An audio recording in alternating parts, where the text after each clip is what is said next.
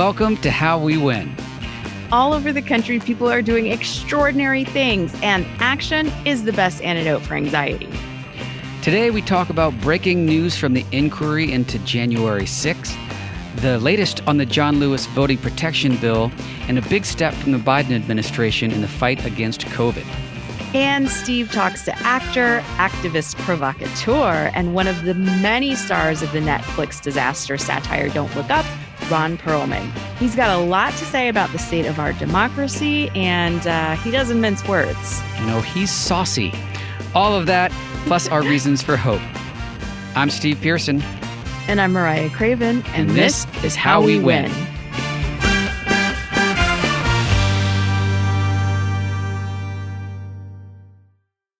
Oh man, I can't wait to hear this interview. Ron Perlman is such an interesting guy. And uh, of course, people know him as Hellboy and they know him from mm-hmm. Sons of. Anarchy. And he plays a lot of tough parts. And, um, and he is uh, what some people would call a straight shooter. He doesn't mince his words. Um, we'll put the explicit tag on this one. Uh, this one's of, not for the children. A lot of frank talk from Mr. Perlman, but uh, but he's really great. He's got over a million Twitter followers, and uh, a lot of those people are you know, like pretty conservative who you know uh, follow him because of his roles on shows like Sons of Anarchy, and um, he is not shy about sharing his opinions. And of course, I know you saw Don't Look Up. It's uh, mm-hmm. it's freaking out the progressive circles because it's it is a fictional movie, but it's totally not a fictional movie. I mean, it's it's such biting, truthful satire. Um, it's cool to be able to talk to him about that. That's awesome. Yeah, he's definitely um, um, one of uh, one of the characters in a cast full of them.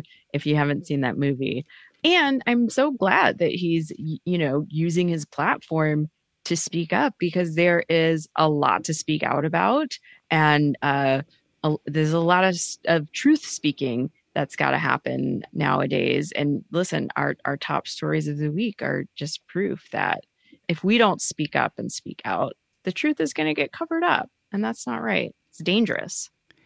It's very dangerous. It's a dangerous time right now. So let's get right into it. The first one is the House committee investigating the events of January 6th have subpoenaed a group of Trump supporting lawyers, including, wait for it, wait for it, you all know, you've heard this already. Rudy Giuliani is being subpoenaed by the House committee and the entire legal team that pursued a set of conspiracy filled lawsuits on behalf of the former guide. So, Mr. Giuliani has been subpoenaed. Uh, Jenna Ellis, who helped draft the memo on how Trump could overturn the election by exploiting an obscure law. Sidney Powell, who um, raised millions of dollars based on false claims of election machine rigging. Uh, Boris Epshteyn, who pursued allegations of election fraud in Nevada and Arizona and participated in a call with Mr. Trump on the morning of January 6th. Um, so uh, yeah, th- these are this is all all the people. They should all be all should be disbarred. Um, I mean, like uh, the that that post election uh, press conference that that Giuliani did was, it, you know, probably the most embarrassing moment of his of his professional life. Um, and he's had a lot of personally embarrassing moments as well, but we won't get into that. But remind me, was this was this the hair color sweat face, or was this the Four Seasons Total Landscaping? Because I'm getting I them confused. Be, I believe that the, that the, those were happening at the same time. I, I, think that his no, those were separate. Those were separate. Four. Were they? Maybe uh, I'm wrong. Two two different events. Well, listen, um, it, this is a great reminder um, that on January 6th, uh, Giuliani spoke to a crowd of Trump supporters um, outside the Capitol and called for, quote, trial by combat. Mm-hmm. Like, come on, come on. And then as the building was under siege, um, he was still calling lawmakers trying to to delay the certification um, of of Biden's victory. Um, so, man, a subpoena should be just the tip of the iceberg of what happens to these folks. Well, it's encouraging to see these subpoenas going out and to see these characters, um, you know, being called to this committee. Um, we will see as it's always questionable about how they're going to respond. Um, and, uh, and the Justice Department is being, I'll say, methodical about it, which is less than satisfying when we want to see immediate action on these subpoenas. But it's all happening. Um, again, this uh, this is uh, encouraging to see uh, these people being brought to account. And and you know, we talked briefly about this last week. I they were talking about having some prime time coverage of mm, right. the of the hearings. Should you know, Rudy in prime time? I mean, that's must see TV. I think. That would be incredible. I mean, I feel like they're all gonna. He's gonna wriggle his way. He's gonna lawyer his way out of of saying anything or anything substantive. But I mean, it would be great to see him sweat and have his makeup run again at the very least. So, yes. um, uh, and listen, we've all had makeup issues. I'm not shaming him for wearing makeup, but you know, you know, if you if you look like a sweaty fool, I'm gonna call you out on it. um, uh, the other big news of today is that the Senate, or the, the day right now, is that the Senate began debating on the Freedom to Vote John R. Lewis Act.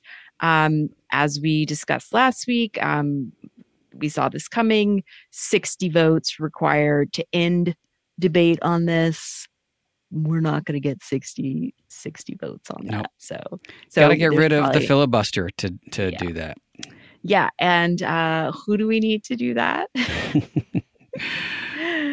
well we were talking about Manchin you know, we were giving him a lot of airtime last week, and boom, out so the gate. Positive about him. no, I was not. I was not. I was just saying it wasn't over. I just wasn't like defeatist about it.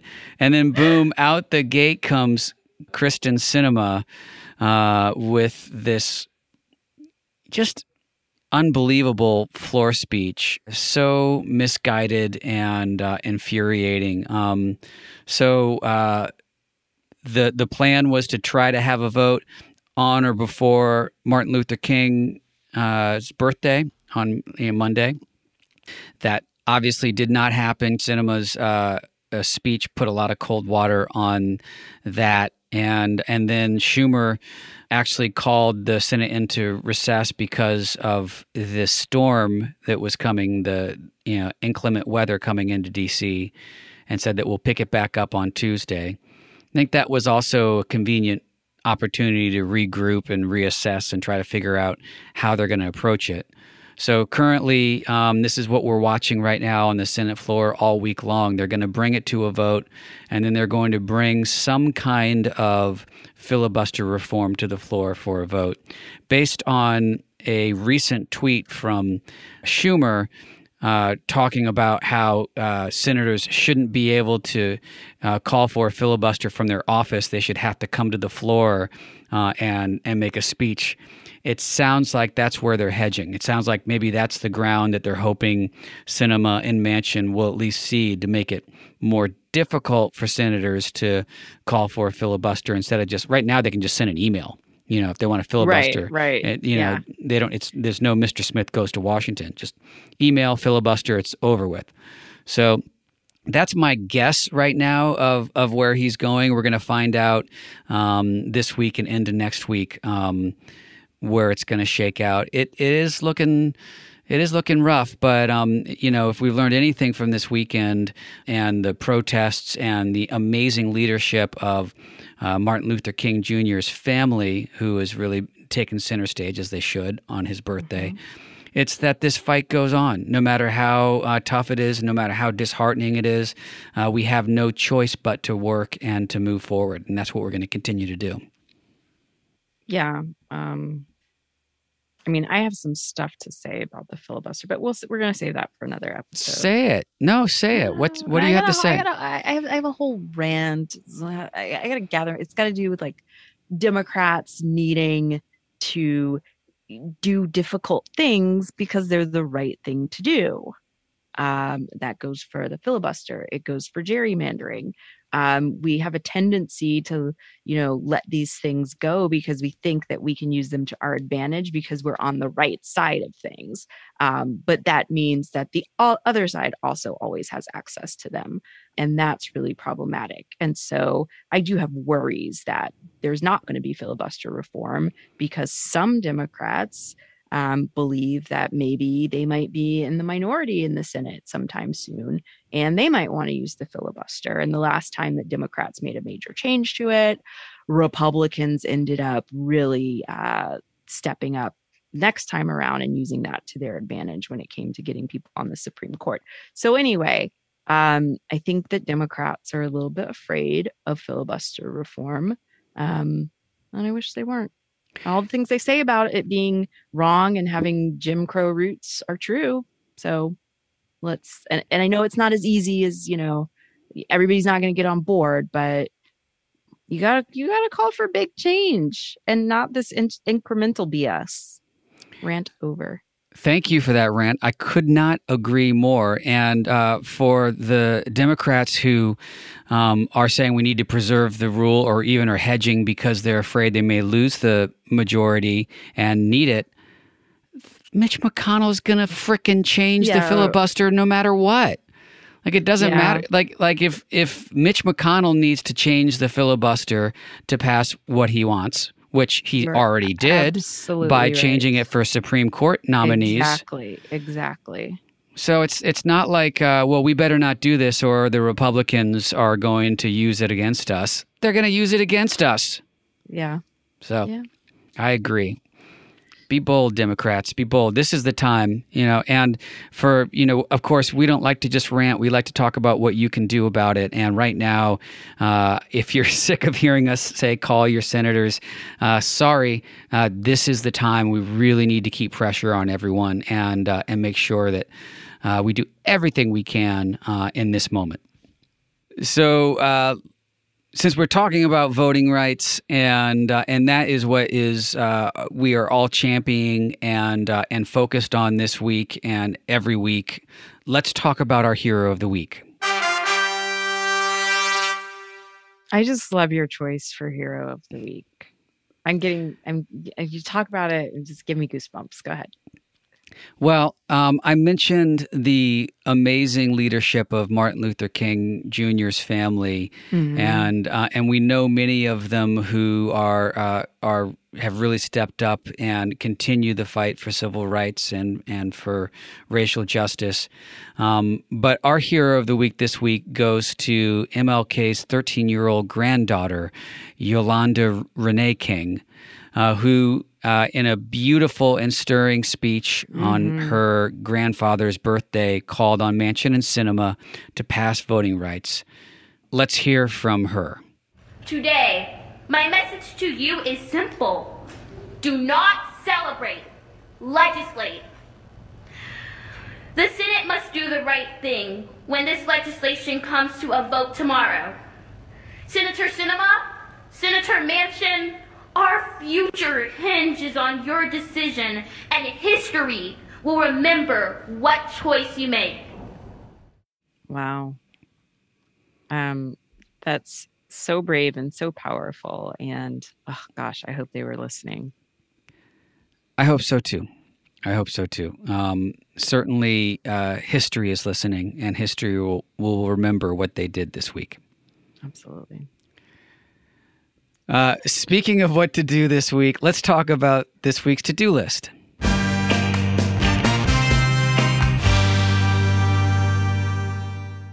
Yeah, we touched on this last week. We promised that we would do a deeper dive into um, the Michelle Obama creation. Happy birthday, uh, former First Lady Michelle Obama, by the way. This is a perfect week to run this.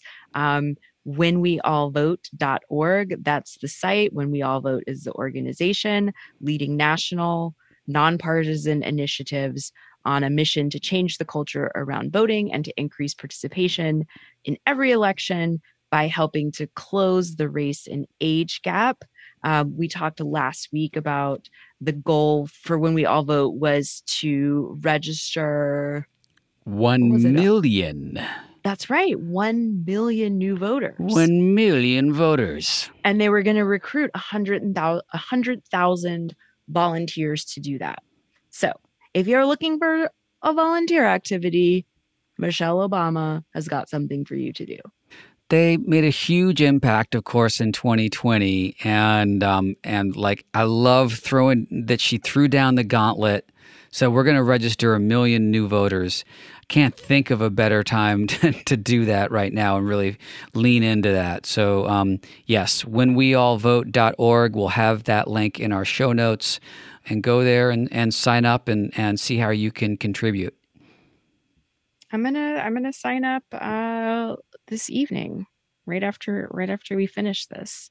Um, but before we do that, before I do that, we've got your interview with Ron Perlman, and then we've got our reasons for hope, which are pretty important this week.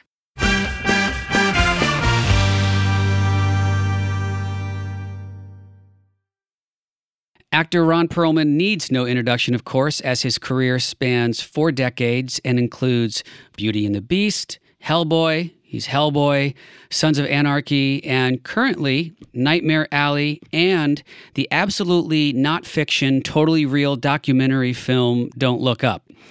Uh, if you're an activist on Twitter, then you know that Ron is not timid about using his platform of over a million followers to speak the truth and help in our fight for our democracy. Ron, thank you for being here with me.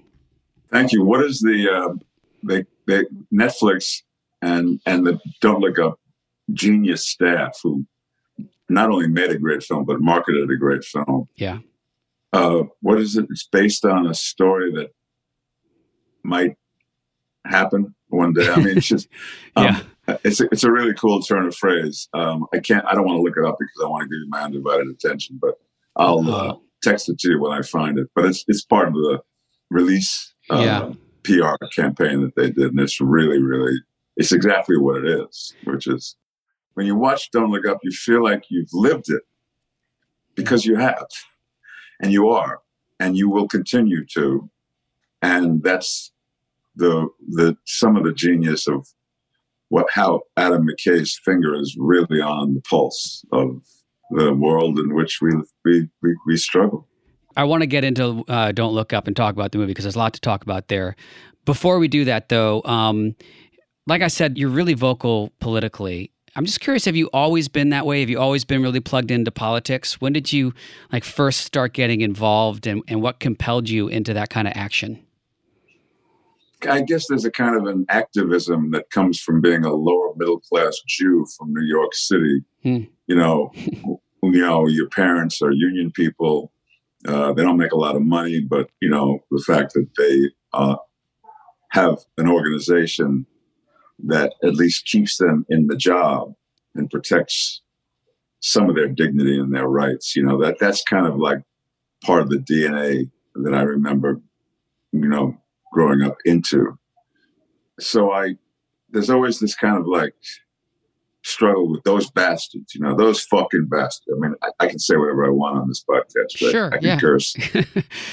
I did. Know, I did and, book Ron and, Perlman on the show, so you know. you know, yeah. And then you know you grow up, you up in New York, and it's Tammany Hall, and there's corruption he, left and right, and and the, the, the good news about growing up in New York is that the corruption it's like expected. You know, mm. it's not, it's like, oh my God, our elected officials are on the take or, you know, they're in somebody's pocket. Oh my God. No, in New York, it's like, you know, the only thing that, that um, is discussed with regard to the corruption that exists is the degree to which it's done and the artfulness of how it's pulled off. and other than that, it's a given, you know. So then if you're low middle class and you're not part of that society that receives or that knows how to take hmm. um, and that games the system and that plays by no rules whatsoever in order to maintain leverage and power and wealth um, then you're always you know catch your fist in the air going those bastards those fucking bastards you know i was my i was from that family you know mm-hmm. and so there was always you know I'm not answering your question about politics, which I hope to maybe well, get to. It's tied in and activism, but it's yeah. but it's there's an impulse about um, seeking justice, seeking a, a, a level playing field, seeking trying to live by a code of decency.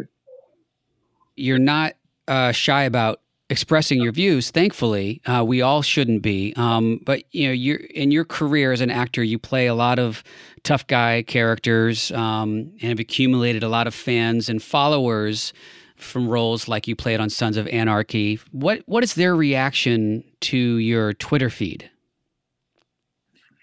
well, I I actually revealed myself gradually, yeah, and slowly because I opened know, I was one of these guys that said, Twitter, that sounds so fucking, you know. But while we were doing the show, everybody was on Twitter, like all my castmates and, you know, a lot of the crew members that I really, really dug. And they, so I, I kind of got curious about it and I joined. Mm-hmm. You know, I picked up a moniker for myself and I joined and I started tweeting about very general things, knowing that whatever following I was going to accumulate, at least initially, was going to be because I was on the show where I played a redneck, you know, um, white yeah. supremacist biker. Right. Who there was only one amendment for him, and that's the second one, you know. Right. I mean, you know, he's a gun guy and stuff. And, you know, um, so I, I knew that I, I, I had to be very careful about what I revealed about my own personal views and my own personal points of view and my own personal life, in, in fact. And so, little by little, I would just like, you know, shoot a, a three pointer from downtown like once every month and a half and stuff. People would go, wait, what? What the fuck did he just say? He sounds like a fucking Democrat. He sounds like a fucking snowflake. Right. But they would like go, but but last week he killed 75 people on the show who all had it coming. And so he's okay. And it was this combination of like garnering the trust of, of of of the world that you know like thrived on vigilante justice, and then throwing in my kind of lefty sympathies for the forgotten man, the little guy, the guy that you know we all claim that we love and want to protect and want to do for. Mm-hmm. But he's he's he's the last guy in the world anybody is worried about. And I, I don't really mean that. There's a lot of people that are worried about the little guy. And, sure. you know, the reason why I'm a Democrat is because that's the party, that's the only party that actually has that as part of their, you know, humanistic existential DNA, which is right. that, you know, there's at least an attempt to create legislation where there's a, a playing field, where everybody has the same criteria, everybody has the same rules. Yeah. And there are opportunities that the Democrats have championed over the years for equality and for um, being able to retire with dignity, Social Security, you know, these things that dirty words, these entitlements, you know, which is why I'm a Democrat, is because say what you will about where they're at on any particular day with, it, with regard to any particular um, issues. But there's always this impulse to worry about the little guy. Yeah. Well, uh, if you say you ramped up your Twitter posts, uh, they're definitely firing on all cylinders now. And I said this to you before. I really, really appreciate it. You know, um, a lot of actors are very protective over their brand, and it takes a certain extra step of courage of your convictions to be out there. Um, I I feel like right now is the time for that. That everyone needs to make their voices heard, but uh, especially when you have such a large platform, I'm just grateful to you and people like you who choose to use it in that way and um, and speak the truth. So I really appreciate that. You, you you also managed to get into a Twitter feud with Ted Cruz, which maybe I appreciate more than anything else. how did how did that happen? Well, he got into a Twitter feud with me. I didn't get it. I, you know, Which is I so stupid. Like, like, like Ted Cruz has done some dumb shit, but getting in a Twitter feud with Ron Perlman is up there. I think. I mean, you know, I, I feel the, the, feud started with uh, a bunch of exchanges between myself and Matt Gaetz, who is now being investigated for, you know, uh, child pornography and, and trafficking minors and said, you know, which is which is probably some of the least of his offenses right. against humanity. But anyway, um, I made some sort of statement about the U.S. Soccer Federation or something like that, and out of the blue, um, Matt Gaetz engaged with me, saying, you know, calling into question my um, judgment mm-hmm. about, you know, uh, the Donald Trumps of this world. So I said, wow, Matt Gaetz follows me. That's, that's fucking, that's fucking cool. And I woke up. It was I, I think I, I, know it was a Saturday morning. I woke up. I saw that I saw his his attack on me at around a quarter to nine in the morning, and I responded. And then his, you know, he, he did the typical thing where he says, "Yeah, well, you talk a good game, but you know, you play assholes on TV and you make a living about, you know, with firing off guns and shit like that. So fuck you." Hmm. And I go, "Yes, it's true." Matt, um, it's very rewarding to play an asshole on TV. But let me ask you, what is it like to actually be one? And that was the beginning of right. my, the best Saturday of my life because he, kept coming, he kept coming for more. And we did this all the way till around six thirty at night when I sent the last one saying, "Look, man," I said I quoted a line from uh, Paul Newman in The and I said, "I beat you all fucking day. I'm going to beat you all fucking night. It's getting boring." good night, Matt. You know, and um, closed it down. Went and had dinner. Got in bed around eight thirty, quarter to nine, and I'm opening up my Twitter feed, and Ted Cruz decides to like say, "No, no, no, you're not done yet, pal," and invites me to a wrestling match between me and Jim Jordan. he doesn't even he doesn't even invite me to a wrestling match between me and him. He's volunteering some other guy. and um, I had a, I had, a, I had like, I, you know, I engaged with Ted for about 12 hours back and forth. And it was the same thing. It was like, you guys, I'm punishing you. I mean, clearly, and you keep coming back for more. It, it's the, the really pathetic thing is that you don't care what kind of attention you get they just want attention. attention. Yeah. Yeah. You're being made to look like a fucking idiot, you know, like complete joke of a man. You have absolutely no wit or wisdom to anything you're saying. And you're being like pummeled. Yeah. And you keep coming back for more. And that that to me was the most revealing part of it with both Matt Gaetz and Ted Cruz, because they're two guys that absolutely have no moral compass whatsoever. They only have sensationalism. Yeah. They only have the ability to like stir shit up to divine them. And and that's dangerous because they represent huge swaths of the American public. They're congressmen and senators.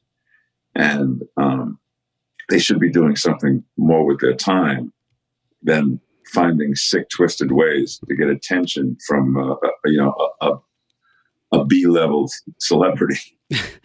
well, that's really fascinating. Yeah, and it's true. They don't care where the attention and engagement comes from, and it's a it's a lesson. Like uh, all jokes aside, we talk about it a lot on our show about how to engage, especially online, and uh, what it does to amplify or try to refute negativity a lot of times these guys don't care like the the you know if you're refuting it you're actually just making it bigger you're giving it more engagement um, and uh, and that's what they're looking for they're just looking for engagement they don't they don't care what it looks like to them so that's that's and that, and, that, and, and you know there there's the 72 million people who will vote for a, a felon because he speaks to their grievances about how shitty their lives are. Yeah. And gives their, you know, their their their mediocrity of a voice, even though he's not giving that mediocrity a voice because he he gives a gives he give a fuck about any of them. He doesn't give them anything. All he wants is for them to. Each of you sends me twenty dollars. Right. Seventy-two million times twenty. Man, now I love you. Yeah. So they're fundraising off grievances and they're and and they're the only way you can fundraise off a, a grievance is by fanning the flames of grievance. Yeah, and and and it doesn't matter if anything you say is true as long as you're riling up your base. That you're is the playbook. Yeah, for sure. And making them into haters, which you know they need some place to, to place their frustration that their lives didn't go really well.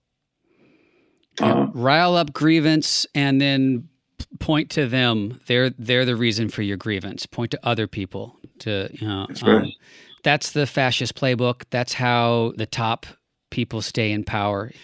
All right. Well, I want to talk about Don't Look Up because it's just an incredibly great movie. Everyone in progressive circles is freaking out over it. It's streaming on Netflix right now. It's been a huge hit, even though some critics have been critical of it. I mean, if anyone thinks that this movie is over the top or exaggerating, then you just aren't paying attention. um, how did you get involved in the film? I mean, the whole cast is incredible. What what brought you into this film? I just got a call from Adam McKay. You know, well, actually, I, I, was told Adam McKay wants you to read the script, and then he wants to wants to set up a conversation with you. And I never met him, or you know, I mean, I had no idea whether he knew I existed or not. But hmm. this was out of the blue, wow. out of the blue. And then I read the script. It had all of the earmarks of Doctor Strangelove, yeah. but in a you know in a completely different set of circumstances, but a true satire juxtaposing absurdity against the most dangerous situation you could possibly imagine putting the world in. And um, we got on the phone, and you know, he just said, you know, I'll just like, I wrote this character, and uh, you know, I'm hoping you like it. I'd like for you to play him. And that was the beginning, as they say in Casablanca, of a beautiful friendship. Mm-hmm. It was like, wow.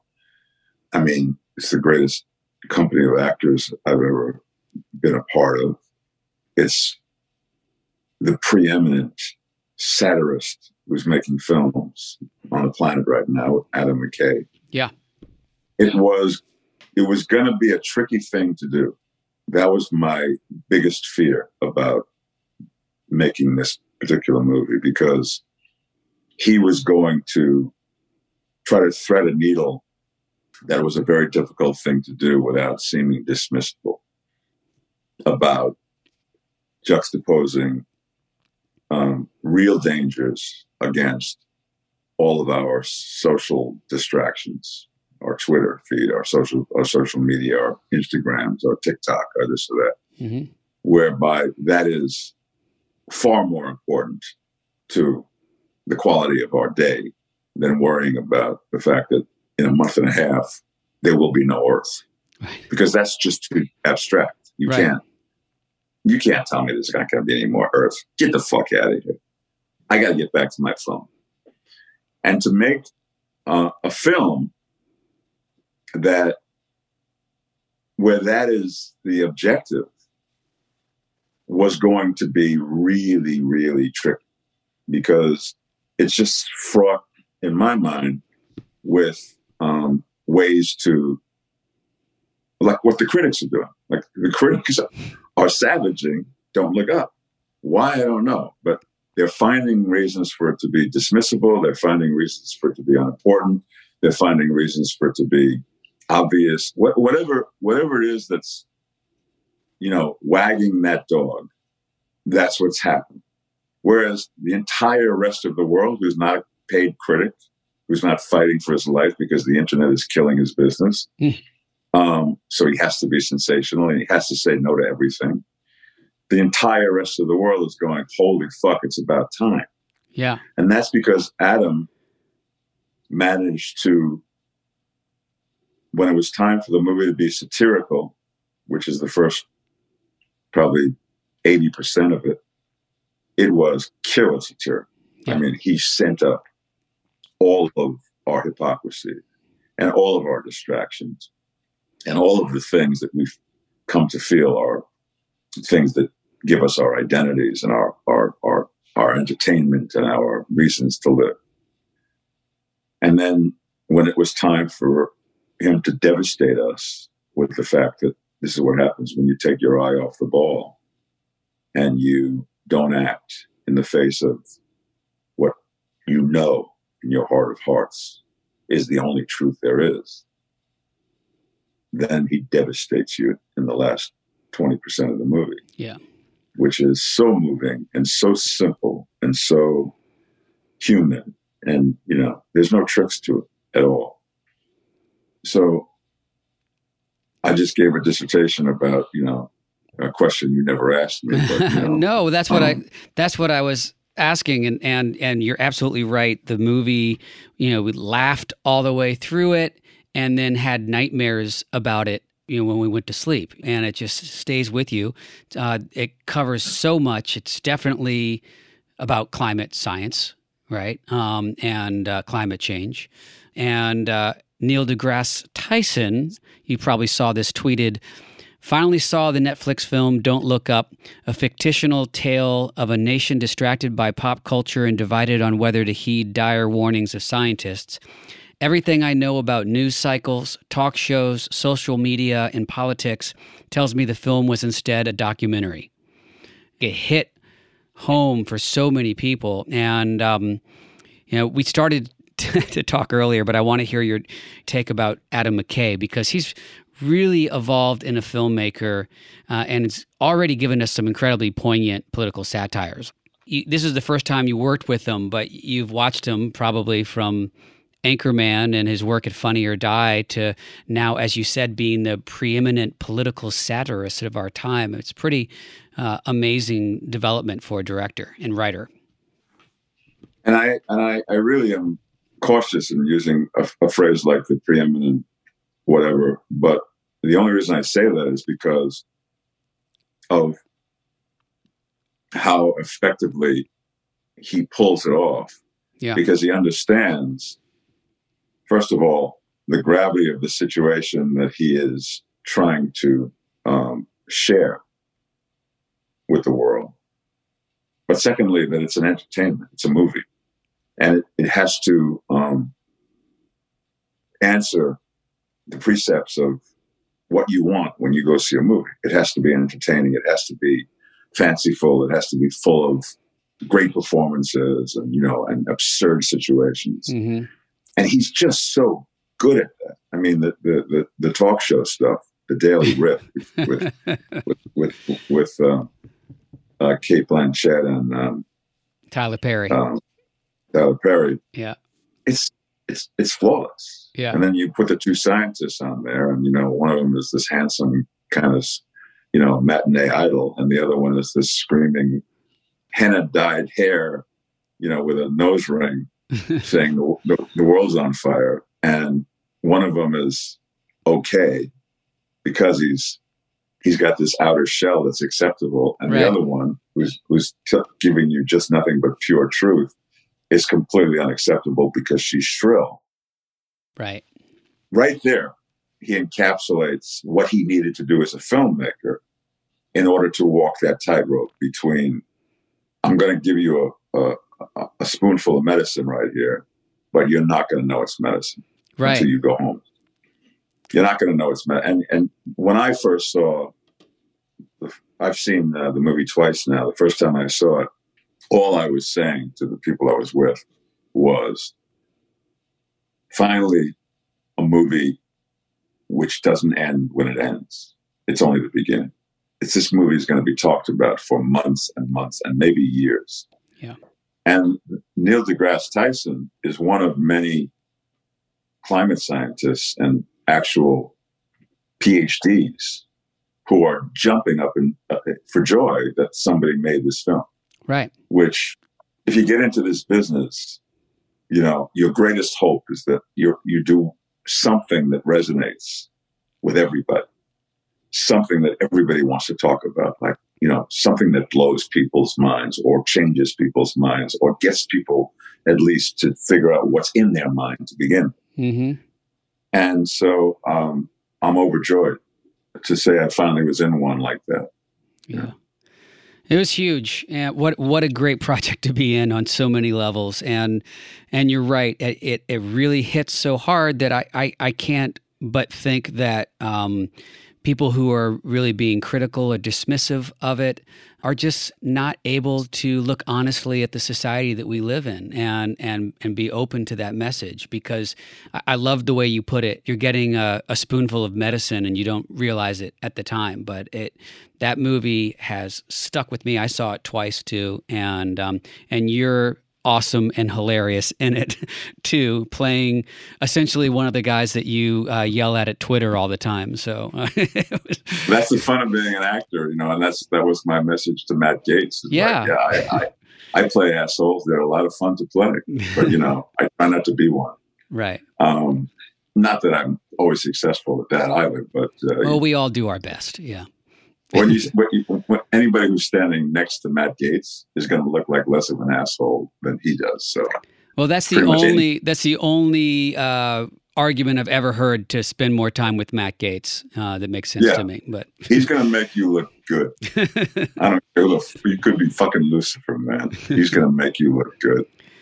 Well, look, I've taken up enough of your time. Uh, I want to ask you one more question that we always ask all of our guests, and um, as we're recording this, it's January 6th, which is the anniversary yes. of the failed violent coup attempt on our Capitol, and a time of reflection, a call to action to stay vigilant. What I want to ask you is looking ahead at this next year, at the future, what gives you the most hope? Joe Biden's speech today gave me so much hope hmm. because he didn't pull one punch. And he he said things that those among us who actually understand how fragile the democracy is and how close we are to losing it because of how large the numbers are of people who don't know the one from the other. You you just don't want people being politically correct right now. You want people to just call it like it is. And Joe Biden did that today. And if, if you haven't seen Joe Biden's January 6th speech about the defeated Donald Trump and what he did and who he is.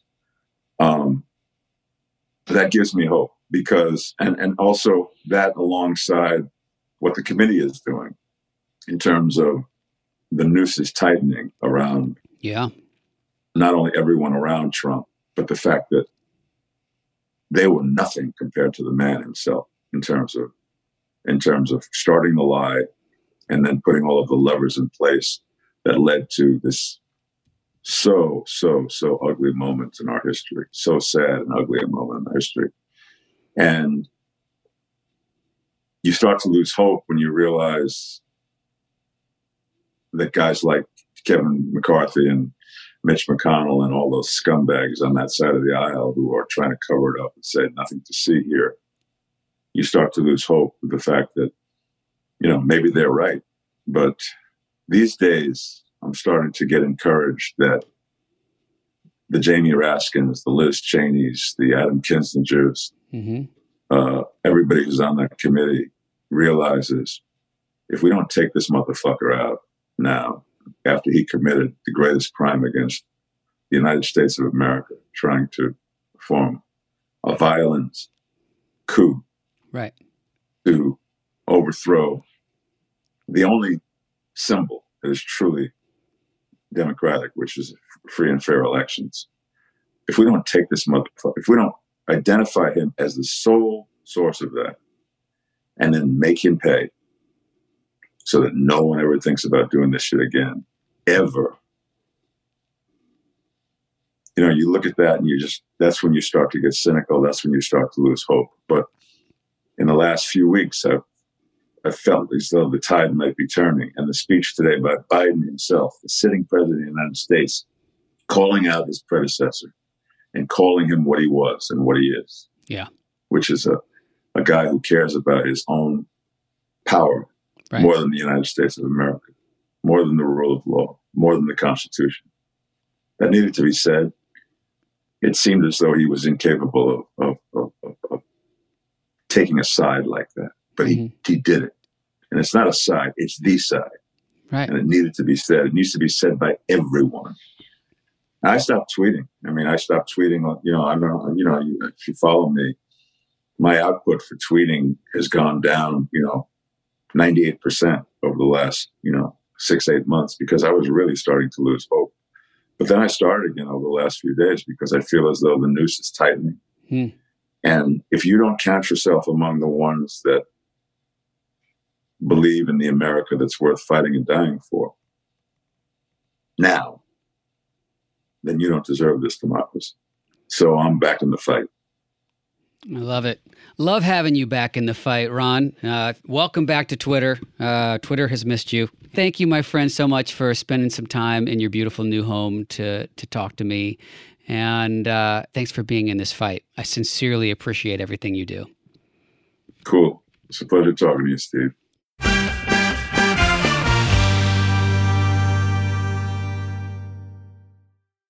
So, Mariah, what is your reason for hope today?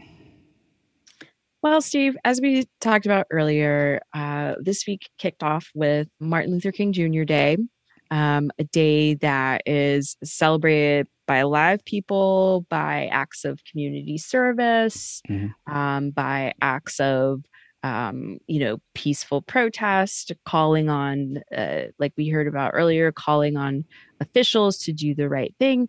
And of course, by companies and politicians um, posting random MLK quotes. Oh, yeah. Just somebody said with a lot of ellipses in the middle. Um, many right. out of context. Many had like a little bit of a cognitive dissonance to them. A little um, bit. There were a lot of people this year who were publicly calling out these companies and elected officials and organizations that were um, talking the talk but not walking the walk. And one of the people who did that uh, in a very impressive sounding speech was Nikole Hannah-Jones, who mm. is the creator of the 1619 project. Um, she was invited to, she recounted this on Twitter. You should, you know, find I saw Twitter, her thread. Yeah. It, the whole thread. Amazing. We'll share so it from our, from our web, from our Twitter feed too. I, that's a fantastic idea. Um, she was invited um, to give a speech on MLK Day. Um, some people there eh, publicly opposed her giving that speech, um, saying that it would have dis- it would dishonor Dr. King for her to give that speech. And so the first part of her speech, she didn't say that, she didn't introduce this at the beginning. The first part of her speech was all quotes from Dr. King, um, basically calling moderates um, to the carpet for not standing up strongly enough for um, freedom for all, Black people in particular. Mm-hmm. And then halfway through the speech, people are getting outraged by her words. Halfway through the speech, she said, You know, these were Dr. King's own words. And then she launched into to her portion. So um, I think everybody remembers Dr. King as a peaceful person um, who um, resisted oppression in all forms. But I think that people sometimes forget that he was a radical, that uh, at the time of his death, um, in public polls, the majority of Americans strongly disliked him and what he had to say. Um, and when you talk, we talked earlier about being on the wrong side of history a few decades later. It's easy to look back and and and see um, him for who he was, um, but he wasn't he wasn't taken the way back then in the 60s that that he was today. So that's right. Yeah. My reason for hope is uh, is is uh, truth truth telling across history. Truth telling across history. We need more of that, and I mean it's so poignant, so brilliant. So anyway, thank you for sharing that. Uh, what's your reason for hope this week? Uh, mine is a simple one. Uh, we talked about it in the opening of our show. Uh, a big, another big step in the Biden administration's fight against coronavirus here in our country. They have put a website up that went live a day early where people can get home tests. Every household can get four free home tests. And uh, of course, that has been a big stumbling block um, mm-hmm. for people is access to these tests. Um, clearly, this has touched all of our lives. Um, so we're going to put this link on our show notes page too. If you haven't heard about this, definitely go to covidtest.gov, covidtests.gov, and uh, order your free at-home COVID tests. Um, the the traffic for the the beta launch, which was today as we're recording, they had more than 700,000 visitors on that homepage, which mm-hmm. is great. I'm glad people are taking advantage of this. But it gives me hope that um, that the government and Biden's administration is stepping up to do what we need to do here. Yeah, um, I we we have COVID in our home right now, and yeah. we've all been testing daily, and thank goodness we have. Um, uh, at home tests they make a huge difference um, so and and they are hard to find some days so uh, if you're having trouble tracking yours down please uh, so much peace of mind to, to get tested and know what's going on and, and what you need to do to protect yourself and others uh, covid tests with an s.gov Yeah, I didn't want to out you and your family, but hope you know sending we're all sending our love and making sure that everyone is recovering and getting healthier um, is so hard to avoid avoid this, but it is avoidable, and testing is going to be a big part of it. But anyway, sending sending our love to your family, Mariah. Thank you, Steve. Um, before we move on, uh, or before we end here, um, I just want to give a shout out to another great podcast. And we're going to have these guys on our show um, in a few weeks. We're going to go on their show, and they're doing great, great things in progressive media and in the resistance community. I'm talking about the MeidasTouch podcast. Three brothers Ben, Brett, and Jordy, who started a political movement fighting for democracy and released viral videos getting over 2 billion views. I know you've seen them. Uh, host the twice a week MeidasTouch podcast. They are unapologetically pro democracy with no BS. Uh, the MeidasTouch podcast has top politicians and change makers as guests on their show. Uh, they delve deep into today's most important social and political issues that are largely ignored by the media. They do a really great job with that, and they deliver the news with sincerity, humor, and brotherly love. They're three brothers doing it. Aw. That. Yeah, I couldn't do it with my brother because he's a Republican. Womp womp. See why the MeidasTouch podcast on the Meidas Media Network is one of the top news podcasts in America and in the world subscribe to MeidasTouch Podcast. That is M E I D A S T O U C H, wherever podcasts are available. They're awesome. I can't wait until we have them on this podcast. Yes. They're, I can't wait to hear the story because they're one of my favorite stories. They're people who uh, just got together and did something not from a political background, and it blew up. And now they have a huge influence and following, and they're and they're making a real impact on our democracy. And so I love telling those stories. Can't wait to have them on.